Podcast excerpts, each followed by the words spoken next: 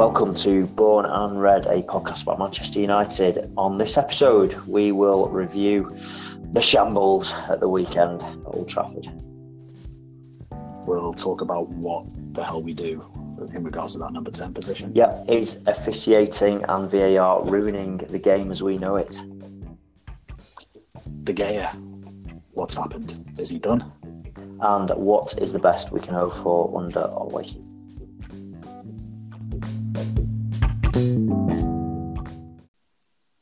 Welcome to episode five of Born and Red, a podcast about Manchester United. Ryan, can I uh, can I paint you a picture? Paint me a picture, Mike.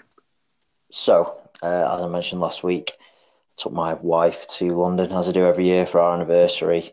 Having a fantastic weekend. The weather, as you know, has been absolutely incredible.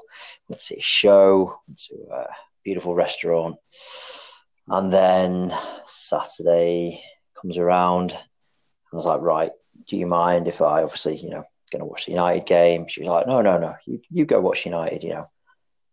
I know you watch them wherever you can, whenever you can, as do most United fans. Uh, so I cracking white. Uh, indeed, indeed, yes, yes. Uh, so I found a pub, unbelievably, that was showing at 3 p.m. Uh, a place called Philomena's, an Irish bar in Camden Town. Uh, not Camden, sorry, uh, Covent Garden. sat down, got a couple of pints in, and just witnessed an absolute shit show uh, of a game. Um, what what did we predict last week? I think I said three 0 but I was hoping for five. I think you went for was it four 0 Yeah, I was. Uh, I was hoping it was four 0 FC.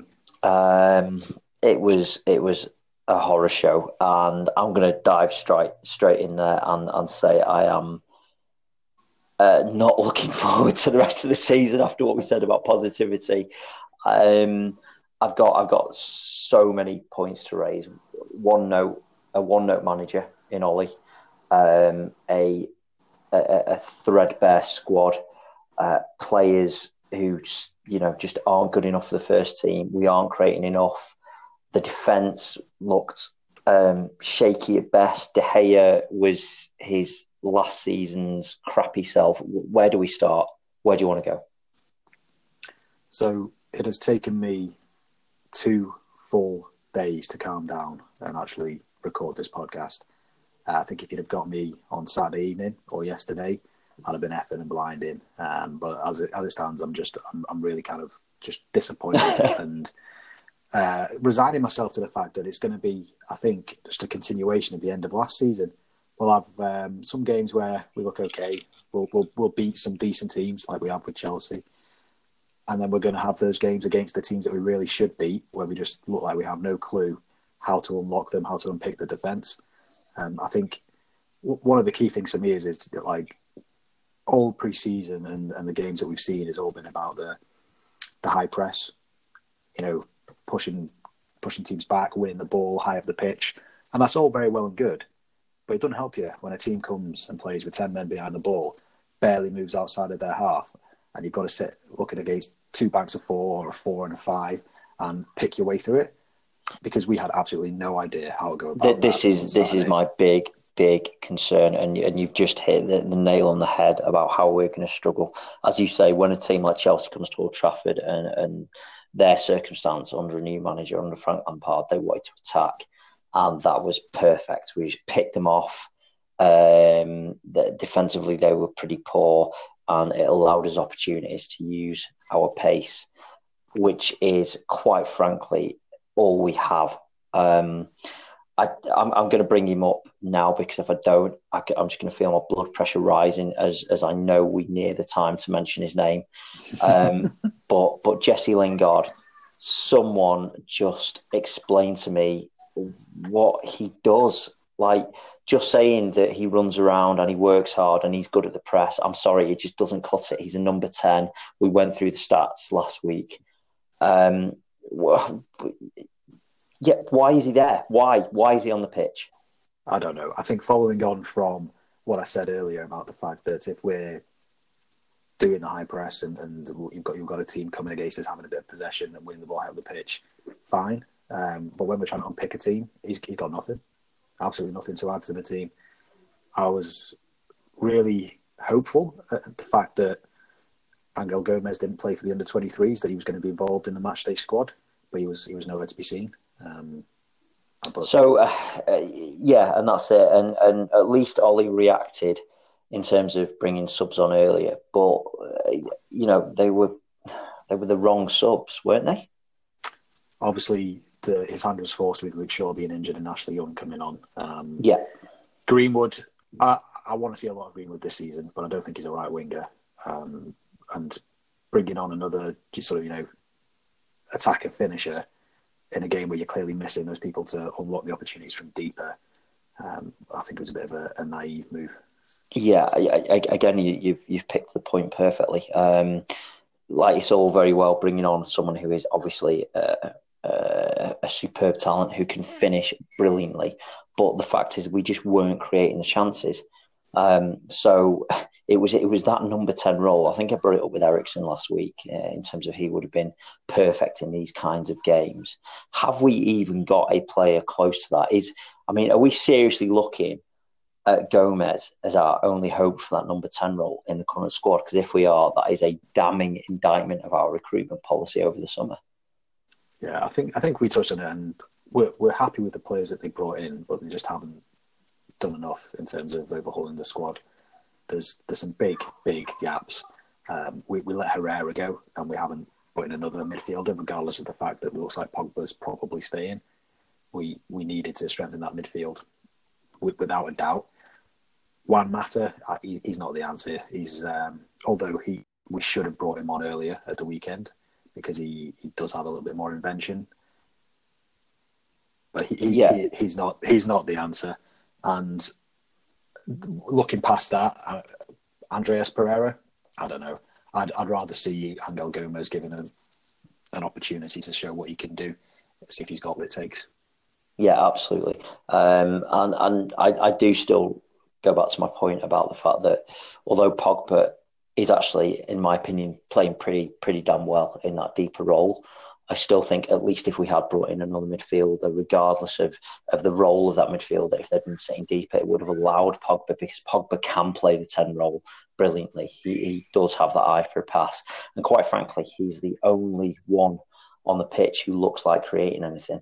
Um, oh, yeah. it, it, it's a massive concern. The left back, um, so oh god, let's go through the team. We'll come to De Gea later. Left back, right? Luke Shaw. Uh, for whatever reason, whether it's the fact that he broke his leg and he's not fully recovered, the guy just, it's not happening. It's just not happening at all. Um, Ashley Young came on and looked better than Luke Shaw did, which, you know, has he had enough time now? Why didn't we bring in someone to challenge for his place? Are we really going to rely on that combination of Luke Shaw and Ashley Young to get us through the season when we're hoping for a top four spot? It's, it's not good enough. And I think you, you text me either during the match or just after it.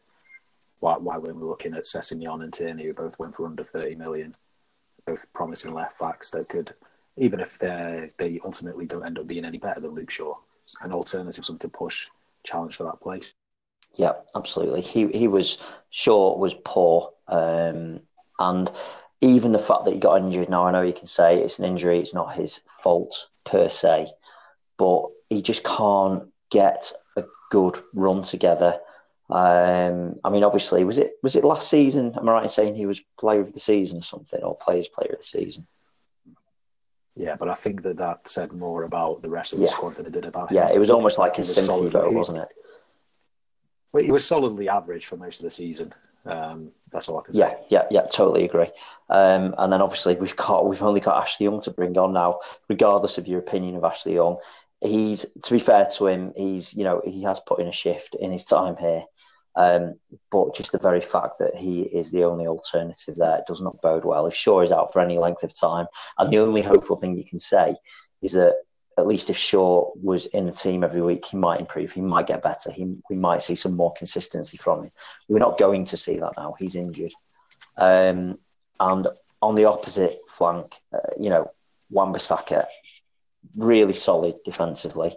Uh, his positioning, I felt, let us down for the goal because neither he nor Maguire nor indeed Shaw covered Lindelof for that first goal. Um, but he, he is at least solid defensively. But I'm talking about attacking here. Um, yeah, he, he leaves a lot to be desired coming forward. I think. Yeah, Uh, yeah, yeah. He's got he's got a lot to learn. It doesn't help that he's he had he's had uh, Dan James in front of him, who's also learning how to play in um, Yeah. the, the, the United setup. Uh, but but yeah, there's no sort of cohesion there. It, it's very disjointed. Um, it's it's better than Antonio Valencia running up, running back inside like he did every single time he got the ball. But it's it's, it's not good enough when you when you compare it to the you know the, the, the fullbacks that City and Liverpool have got, who just they're they're, they're wingers basically coming forward Yeah. and they, they add that extra width, creativity, and the, the, you know they're they're all decent on the ball as well. yeah, Um, it's I mean I, I, don't- I don't want to criticise Wan-Bissaka too much because I, I thought he was pretty solid defensively again, but um, yeah he does need to improve coming forwards. yeah, yeah. Um, and then uh, picking up on that first goal, so Lindelof we know was terrible in the air. I didn't realize he was realize he was that bad. It, it was it was a bit of a shocker that attempted header. Like any any half decent central defender is going to win that ball, take out the attacker. Um, but not only did that not happen, uh, as I say, there was no cover. Maguire didn't That- read the danger.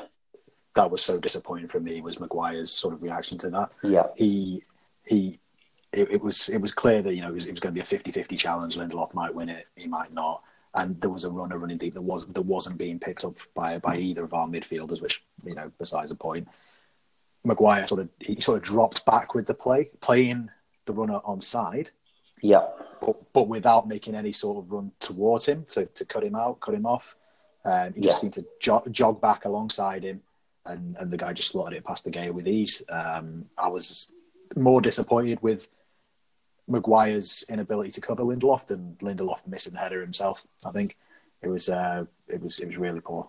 Yeah, it's, it's almost like with Lindelof, like I say, I, I knew he wasn't going to win that header. Um, and it almost unfolded in slow motion. I was like, it was just, it was, it was so utterly predictable. And it was, it was so predictable despite the fact that we've brought in Maguire. It felt like a goal we'd conceded last season with Jones or Small in there. Um, I agree. and again, like this seems very reactive. This is going to be a very reactive podcast from me uh, with some very reactive uh, opinions. But is the back five actually the best back five? Because now I'm thinking, well, hold on a second. Lindelof is really poor in the air, and if Maguire can't read that kind of thing, am I being too reactionary by saying, do we start looking at Smalling or Jones or Christ, even even Rocco coming back in at some point? I think so. I think um, I think Lindelof and Maguire have got to be allowed time to gel and create that and form. And the first game, Maguire, I thought brilliant. He's actually better than I thought he was. But now I'm seeing his shortcomings as well. Um, Yes. in all honesty, yeah, I, I, I do think that that is our best back five, and, and those two, in particular in the centre back, need to be given time to to gel.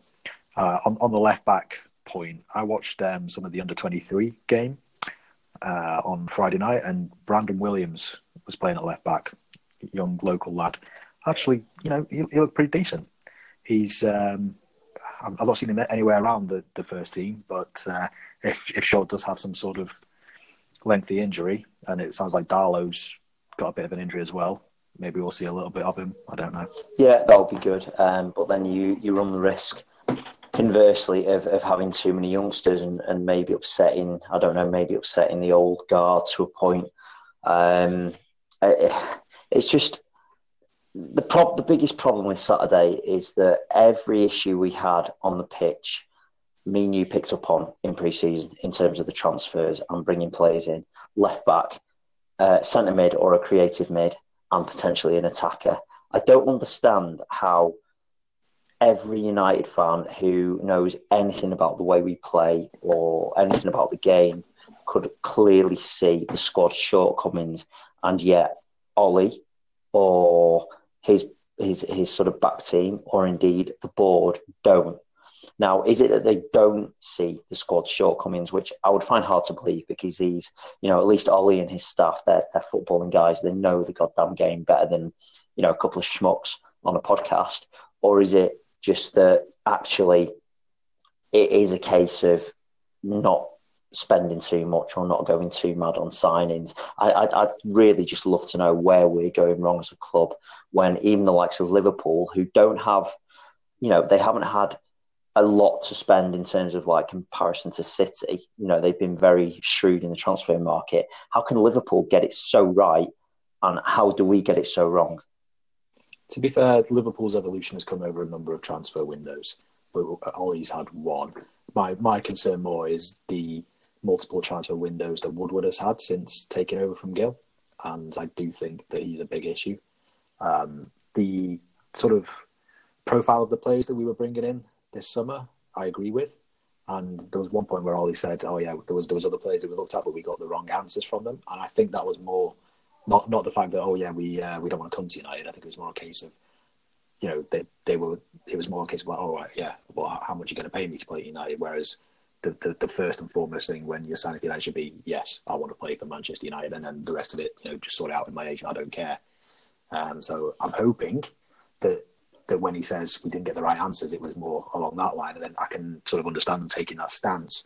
Uh, but it, it doesn't the fact that we have missed an opportunity to strengthen so many areas of our squad, and if those players didn't give the right answer, surely there was other players out there that would have done. Yeah, absolutely. Uh, I mean, it sounds to me like, and correct me if I'm wrong, you still sound optimistic about Ollie's tenure and a case of give him time. He, you're absolutely right. He has only had one transfer window. He's barely been in the job six months. Give him time, and he will he will find the right combination. So let me pose this question to you.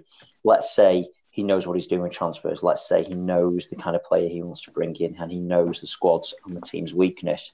Do you think he has the tactical nous to challenge for not only the top two but the top four. Do you do you think he has that level of managerial ability? Because I'll be honest, I am starting to question it a little bit myself. Yeah, don't don't get me wrong. Um, I I love Ollie, and he'll forever be a legend in my eyes. But he is he's not shown me anything that you know says to me he is the answer. He's, he's going to make a big change.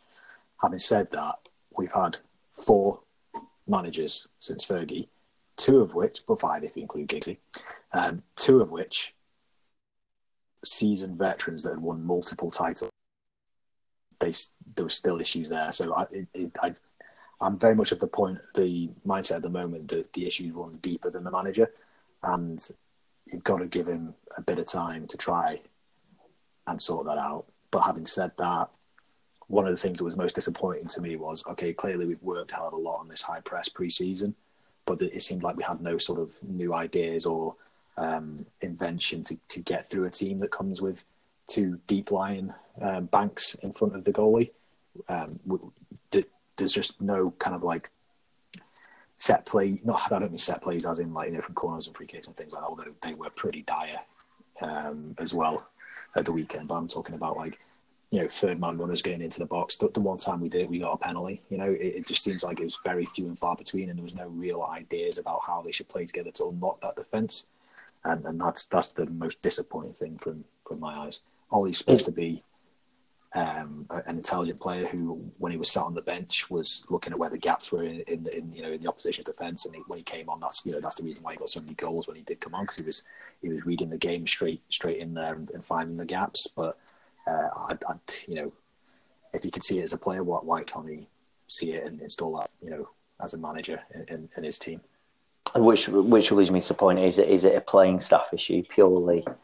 You know, he will get it right once we once he's allowed to bring in the right kind of play with the right kind of attitude, or is that more of a coaching issue in that you know a, a better manager with more experience would be able to instill uh, more positive attacking ideas um, you know, can can has has Ollie got that in, in his in his repertoire to bring that in as a manager? Do you think, or or is it is it a playing staff issue? There's there's definitely a playing staff issue there. Whether whether Ollie's got that in his repertoire or not, I think only time will tell. Yeah, Yeah, I agree. Um, so, in, in in the attacking sense, uh, Martial, uh, Rashford, uh, thoughts? Um, I thought Martial was pretty isolated. It's hard to criticise a guy when he's not really getting any service, but he he didn't look like he was tearing around making runs in behind or anything like that in contrast to Rashford, he did look like he was trying to make those runs, but nobody was picking him out. I thought I thought Rashford was desperately unlucky with his penalty. You don't often see a penalty hit one post and go out for a goal kick on the opposite side. So that just tells you how close that was. Um, but in, in, general, I thought his play was sloppy. There was a there was an opportunity in the first half where he got in behind and basically just he just fell over the ball. Um, and I thought that kind of uh, indecision and um, stammering around the ball had, had, kind of gone out of his game, but they look there, look back there at the weekend, that's for sure. Yeah, um, and bringing in obviously the other attacker. Um, Daniel James is a bit of a funny one. So his goal was obviously supremely high quality. I want to jump in there and say that the booking he received for apparently uh, let's not call it diving. Like if you get a booking, that's for simulation was beyond absurd. Um, yeah. And this it's the second game in a row that has happened to him as well, and I, I'm, I'm really worried that he's going to get a reputation for it, which is completely unwarranted. Yeah, this this presumption of guilt from referees already that he seems to have. Um, I, I I I I just lose a bit of goddamn faith in the game sometimes. I, like it just it just wasn't it like on the first viewing it wasn't a booking. He was clear he was he was not just clipped but he was like tagged um by by the knee i think it was of the defender. And yet the referee i, I just feel like they made decisions sometimes purely based on on on reputation. Yeah i mean fair, fair play to the lad though. He it didn't stop him running at the defenders and um, you know try, trying to create those opportunities. But yeah, it's, it's, it's a disgrace really, and I, I, I don't know if yellow cards can be rescinded for that kind of thing. But if, if they can, we should certainly be um, appealing, appealing if, if, not just just the one against um, Wolves. It's definitely that one at the weekend. It was it was it was a joke. Yeah, and and these things again just are not highlighted by the mainstream media, like Match of the Day um, and the BBC, and you know they'll say something like, "Oh, uh, you know, in like a match report, oh, um, James received a, a, booking which was harsh," and that's all they'll say. What you know? Why doesn't it say James received a booking that was completely unwarranted? It was a it was a piss poor de- decision by the referee. Um, and, and this is how they develop a reputation, is because nobody says, well, hold on a second. He's running at speed. He was definitely, uh, there was definitely contact there. Um, but and yet the referee, for, for no goddamn apparent reason, uh, gave gave him a yellow card. It's yeah. It, I mean, a, a, a, a lightning fast player getting clipped doesn't always mean it's a free kick. But if it's not a free kick, that doesn't mean it's a dive. No, no, no. And there's been plenty of decisions. I've seen decisions in the past where, for example, a player goes down in the penalty area and it's not a penalty, but that player hasn't got a booking either. It doesn't always have to be either or. And this this kind of in, uh, insistence of making things black and white, it is it, it is absolutely ruining the game. And it's the same with VAR. This kind of attempt to make things black or white. It, it's just it's football is a game that thrives on its flow.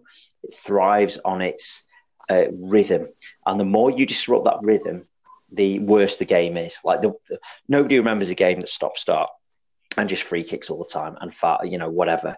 Uh, the, the best games are always the ones that, for example, like the first, the, the first one that came to my mind was um, when we played Real Madrid at Old Trafford.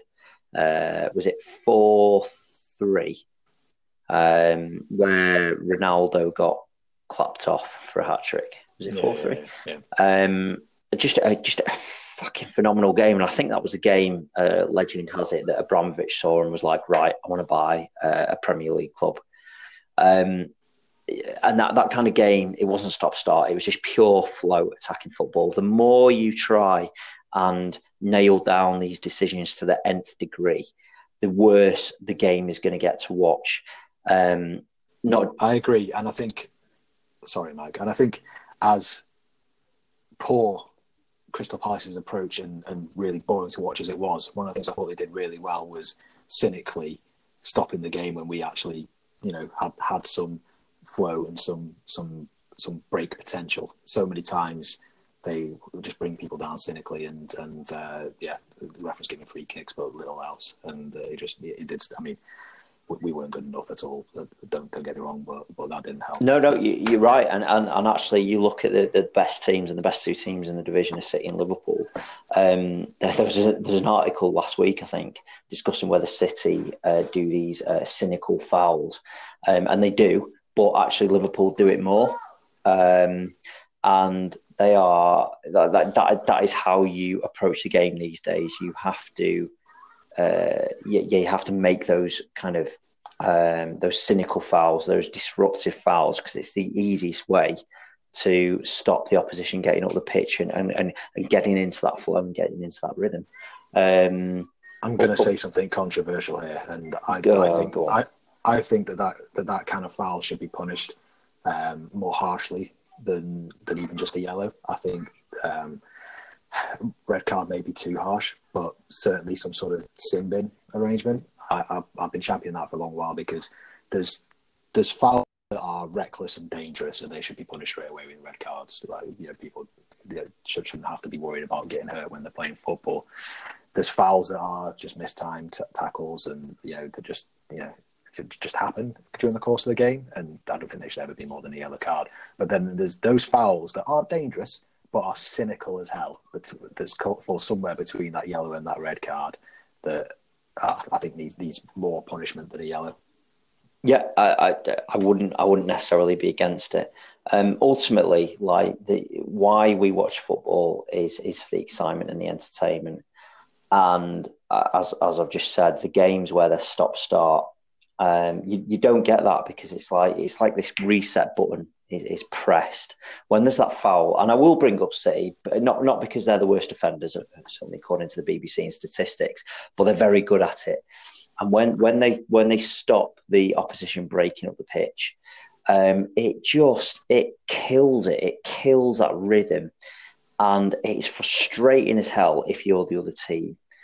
Uh, and and yeah, maybe there is potentially provision for some kind of sin bin uh, approach or, or, something. But what I do know is is that VAR, um, it's obviously we had Ryan on a couple of weeks ago previewing the Wolves game, and, and straight away he was like, I don't want to sound, you know, not not hyperbole, but it's going to ruin the game. And I was like, you know what? He's got a really good point because particularly when you're at the ground and you're at the game.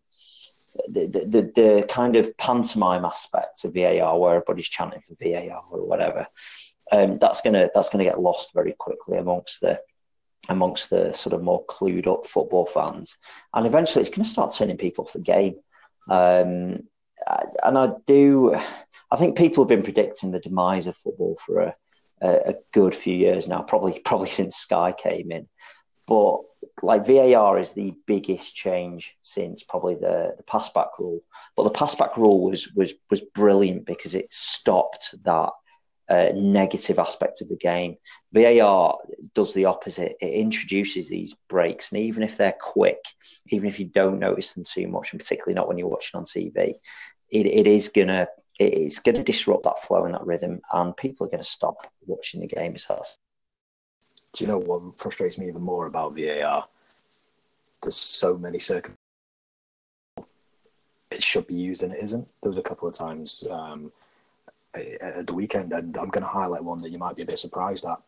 Marcus Rashford uh, had the ball, was cutting in from the right. He, he, tried to dribble past a couple of players, the ball had got away from him, and then he lunged in ridiculously at a Palace player, and it looked to me like he'd like his studs had gone in halfway up his shin, and I turned to my dad and I said, "He's, he's off.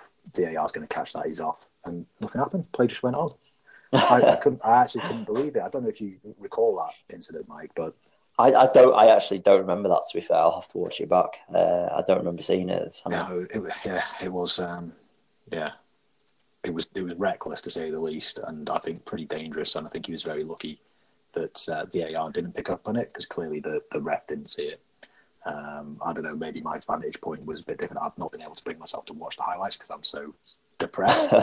um, but from where I was sitting, standing, looking down, it, it looked to me like he'd gone like nowhere near the ball, studs up towards the guy's knee.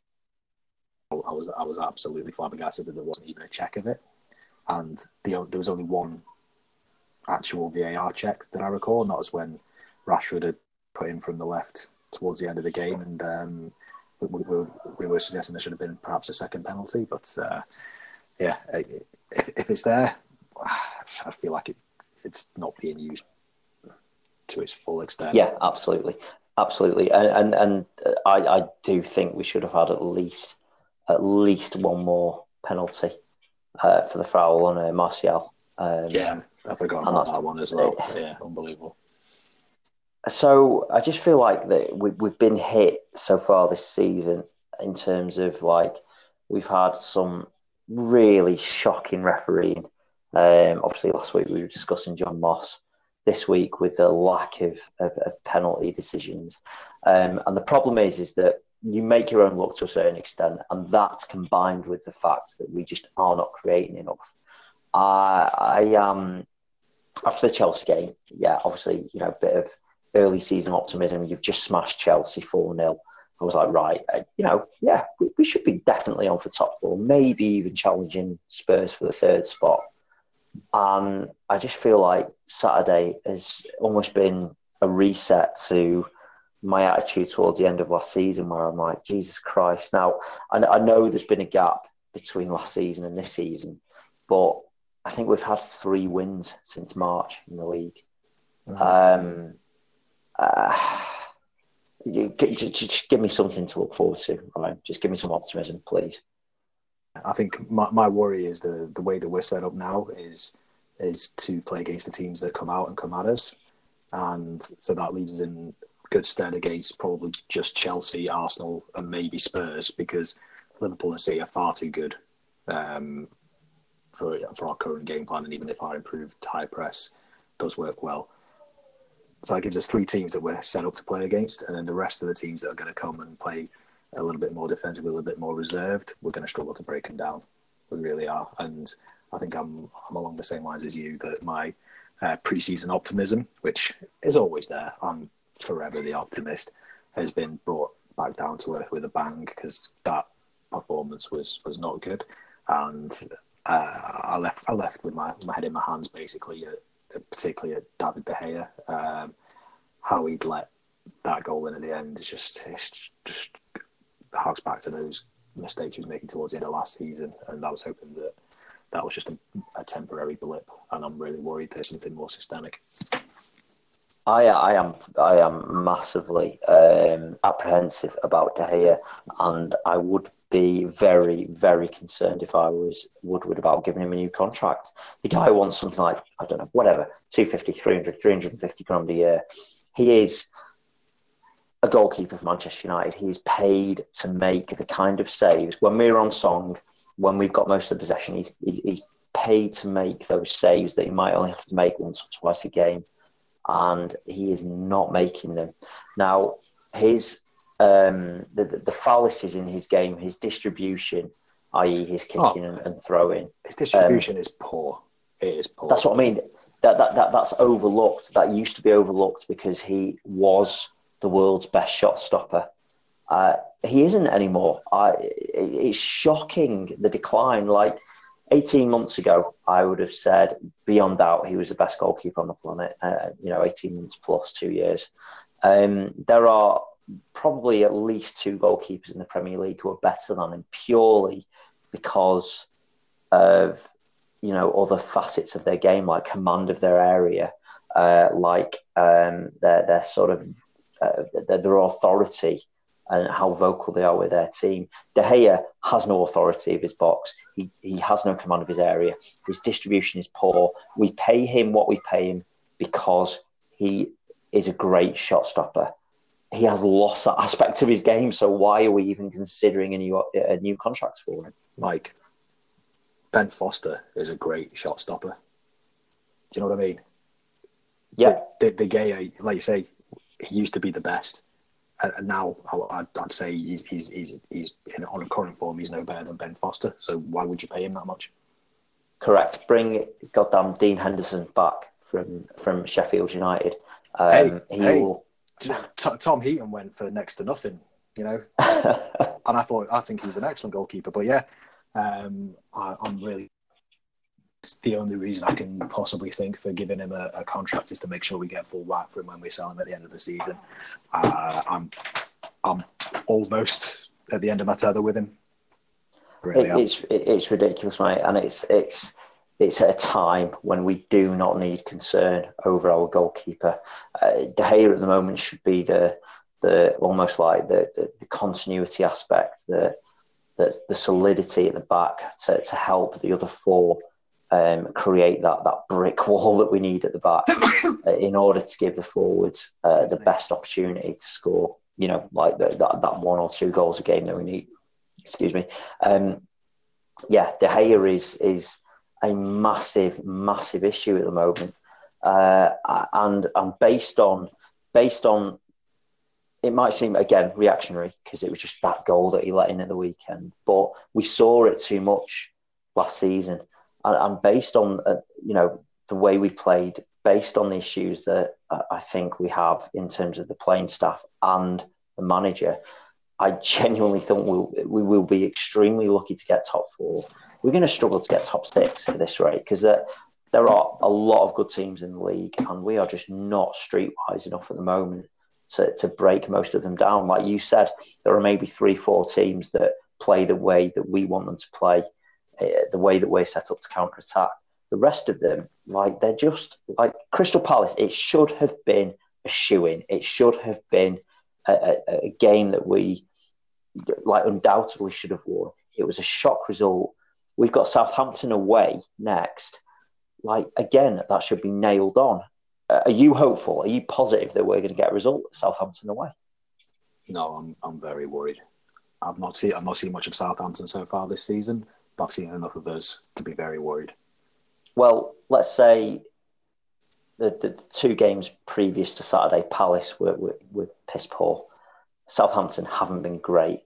But as you've just said, it doesn't matter because we just look like uh, we're. I wouldn't even say we're a Jekyll and Hyde because I think Chelsea was was the exception to the rule, and the rule is at the moment. Uh, unfortunately, I don't think we know what we're doing as a club, or indeed uh, as as a as a team. Um, it's uh, God, we we shouldn't be this negative three games into the season but I, I just I do not see where there's going to be much positivity. I can only hope over the course of the season that we have a combination of doing well enough to get into the top four, and obviously that time will allow the younger players to, to, to get better. Um, Yeah, I think I'm I'm very much of the opinion that we should be where we haven't purchased and strengthened externally. We should be blooding youngsters from from beneath and giving them every opportunity to show whether they've got it or not. Um, I'm talking Angel Gomes. I'm talking James Garner. I'm talking Mason Greenwood. Um, I, I'm, yeah, I, Dan James is nowhere near the finished article, but I'm all for him playing and playing a lot because he's he's got that kind of youthful exuberance and and sort of never say die attitude, which I don't think is present in all of our players at the moment. yeah, absolutely. You just mentioned James Garner. Um, I was going to say bring Garner in, uh, put him next to McTominay, and put Pogba in the ten role. I, I, don't know. We need to try something. I think that I do think. I know you you, you say that Pogba, Pogba can play the, the deeper role, and he has done, and he's actually been really really good in the first two or three games, in, my opinion. Um, but I think we need him further up the pitch. I think we need him in the 10 role because there is nobody else aside from a hopeful punt at Gomes who can play that role with that creativity. Um, so bring Garner in, play next to McTominay, and play Pogba at 10. I've probably got to agree. My, my worry is that Ollie's first move will be to push Pogba to 10, move McTominay over, and bring in Matic. And then you've got two players in front of the back four that are um, devoid of any creativity, and you've just got that sideways passing going on again and again. I, I do hope that we look at Garner. My main concern is it, it doesn't look like Ollie's making the moves to put him towards the first team like he has done with uh, Greenwood and, and, and, Gomes to a lesser extent because Garner's been playing every game for the under 23s. He's been looking exceptional. He scored, is it four goals in three games? Um, he, I think he, got to be knocking on that door because he's definitely far too good to be playing in the under 23s. So if we're not going to get him in and around the first team squad, get him out on loan, get him the experience you think that he needs before he can make that step up. Yeah, um, I completely agree, and it's it's a bit do or die for Ollie. I feel for him because, as you said before, Ollie is a United legend. He will always be a United legend, um, and I feel that he's in a bit of a no-win situation to the extent that he's not been backed fully in the summer by the board, in my opinion. I know, I know you think maybe slightly differently, but I don't think he was backed fully, or at least maybe he didn't have the time to bring in all the players he wanted and, and do everything he needed with the squad. At the same time, um, he was given a uh, he was given a contract. He was given the job on the basis of a honeymoon period. And has he got the experience and the and the nous to, to, to get us through the next season or two during this transition phase? When bear in mind, LVG wasn't able to do it and Mourinho wasn't able to do it. Um, so going back to the point on Garner, 100% with you. Bring him in, give the guy some game time. I think the best thing that Ollie can do, and this might sound defeatist, but the best thing that Ollie can do is give as much playing time to these youngsters as possible. I, I, I don't know what the terms of his contracts are. Is it a case of he has to get top four this season? I don't know, or at the very least top six, at the very least European football, get to a certain stage in in the cup competitions. Is it that detailed? I don't know, but I fear that Ollie just isn't. I, I don't think he's a good enough manager to get us to where we ultimately want to be. Therefore, during the period he is manager, give some game time to the youngsters. He can do no wrong with most United fans if he does that, even with his limited tactical uh, tactical um, skills. Do that, and and at least then we might be left in a better position for a, a you know a better manager coming in. It sounds yeah. harsh, but I just don't think he's. I, I just don't think he's good enough. You may be right, Mike. But what I think Ollie does bring that none of the managers that we've had before him brings is the selflessness to be doing it for the benefit of the club. He's not thinking about himself first and foremost. He's thinking about United. He's thinking about the fact that we have got to transition over the next few years. And I, we did not get that on Mourinho. Mourinho wanted success now. He wanted to do things his way. Same with LVG. I don't know what the fuck David Moyes was thinking, but Ollie, uh, you can tell he, he loves the club through and through, and that is his, his first priority is getting United back to how it should be. And whether that means that he is sort of a custodian over these next couple of years, whilst we aren't as good as we should be, but we get back to being, you know, the right kind of profile of players, then that's fine by me. And I think he's done his job. And like you say, if he plays the youngsters, he can't go wrong with many United fans. Yeah, yeah, you're absolutely right. And um, any any negativity I have about Ollie is purely about his ability and not about his attitude. Uh, you, you, you, are absolutely, absolutely bang on there. Um, he clearly loves the club. He wants the club to get back to how it was under Fergie. And I think, along with the likes of Phelan and Carrick and, and Kieran McKenna, um, they they do understand the approach we need to take given the, the, the restraints that the Glazers have put on us because ultimately, and it's, it's almost like the elephant in the room, we've not really mentioned the Glazers much in the first few episodes. And it's easy to say, oh, we've spent money, we've spent this, we've spent that over the last few seasons. We've spent, you know, we bought Di Maria and, and we, you know, we've, we've paid a record fee for a British defender. It doesn't matter. The, the, the, the, the harsh reality is we are working, or I should say, Ollie and his staff are working under restrictions. It, it's that simple. For a club of our size and stature and income and turnover, they are working under restrictions. They are going to do the best job they can. Do I think that job is going to be good enough to get us into the top four this season? I, I honestly, at the moment, I don't.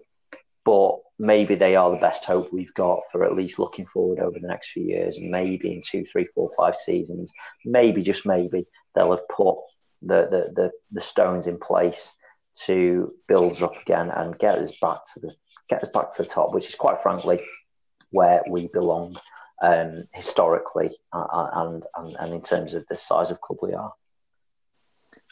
I, I can't agree. I can't agree more. And I think uh, on that note, we'll draw this episode to a close. Thank you everybody for listening, especially the one listener we've got in the United Arab Emirates, one in Portugal, and one in Spain as well, apparently, according to the latest statistics. Um, as ever, you know, thank you very much for listening. If you have enjoyed what you have been hearing, please do leave us a review and uh, rate us on iTunes and try and get us into that new and noteworthy category. Uh, it's goodbye from me. Uh, it's a goodbye from uh, goodbye from me. Thanks for listening, guys.